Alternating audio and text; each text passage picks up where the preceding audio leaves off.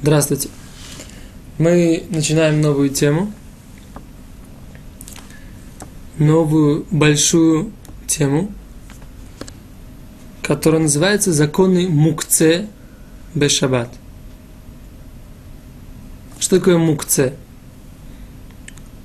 Несмотря на то, что мы стараемся на наших уроках как можно меньше использовать иврит и говорить в основном на русском языке – для того, чтобы сделать наши уроки максимально доступными даже для людей, которые не э, могут понимать на иврите. В данной ситуации мы переведем слово мукце на русский язык понятийно, но в будущем, в продолжении наших уроков, все равно будем пользоваться этим словом, постольку, поскольку оно достаточно прочно вошло в язык и тех людей, которые не являются носителями языка иврит, и потому что очень коряво будет звучать его дословный перевод на русский язык. Итак, на иврите слово «каце» означает «край», «конец». Конец, «каце» можно сделать свои какие-то звуковые ассоциации. И там к и Ц, и там К и Ц. То есть на иврите это Куф и Цади, а на русском это К и Ц. Буква не К, а К, если можно говорить на правильном русском языке. Так вот, э, мукце это значит отправленный на край, находящийся на краю. Или отстраненный. Куда отстраненный? Как отстраненный? На каком краю он находится? Имеется в виду так. Есть сознание человека. Человек готовится к шабату каким-то образом. Есть предметы, которые как бы отстранены от его сознания, отодвинуты в его сознании, не предназначены для использования в шаббат. Это и есть мукце.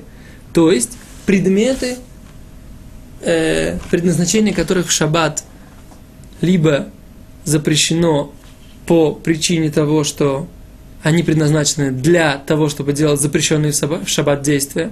Они называются кли шемилахто лиисур, то есть предметы, которые предназначены для запретов, то есть запрещенных в шаббат действий.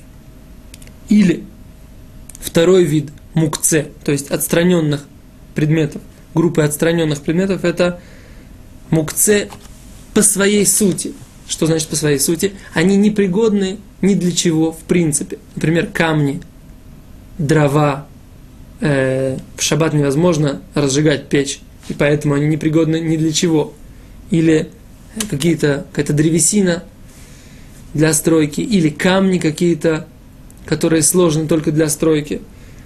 То есть э, в данной, или даже деньги, они тоже являются мукце Махамад Гуфо, или отстраненные сами из-за себя, или из-за своей сути, как мы, их, как мы это уже перевели, имеется в виду вещи, не являющиеся, Бет Йосеф, Рав Йосеф Каро определяет их так, вещи, не являющиеся, предметы, не являющиеся не едой человека, не предметами пользования и не едой для скотины, для животных.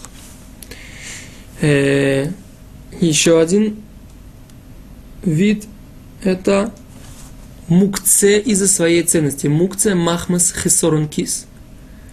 Э, например, нож для шхиты, то есть для зарез, за, зарезки, зарезания животных э, кошерного, или перо писца, сойфера, которым он пишет Сифрей Тура, или любой другой предмет, который хозяин хотел бы сохранить в том качестве, в котором он находится – либо из-за его ценности, либо из-за того, что он может испортиться и при этом потерять какие-то свои важные функции. Это, как мы уже говорили, нож для шхиты. Например, если мы хотим ножом для шхиты порезать себе помидорку в шаббат. Можно или нельзя? Ну, понятно, что нельзя, потому что как бы этот нож, он отодвинут от пользования э, в шаббат. Или нож для того, чтобы сделать обрезание, как с ним себя вести, есть на эту тему отдельная долгая э, сугия, то есть отдельное долгое обсуждение в законодательной литературе. Это третий вид мукце.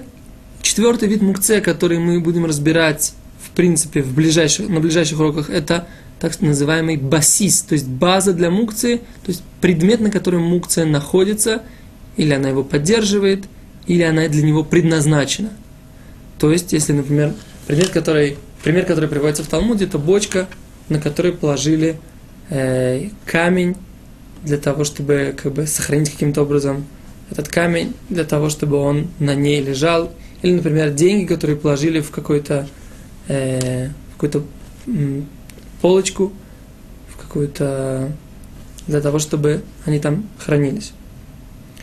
Также магнитофон, например, или фотоаппарат тоже являются мукце из-за своей ценности.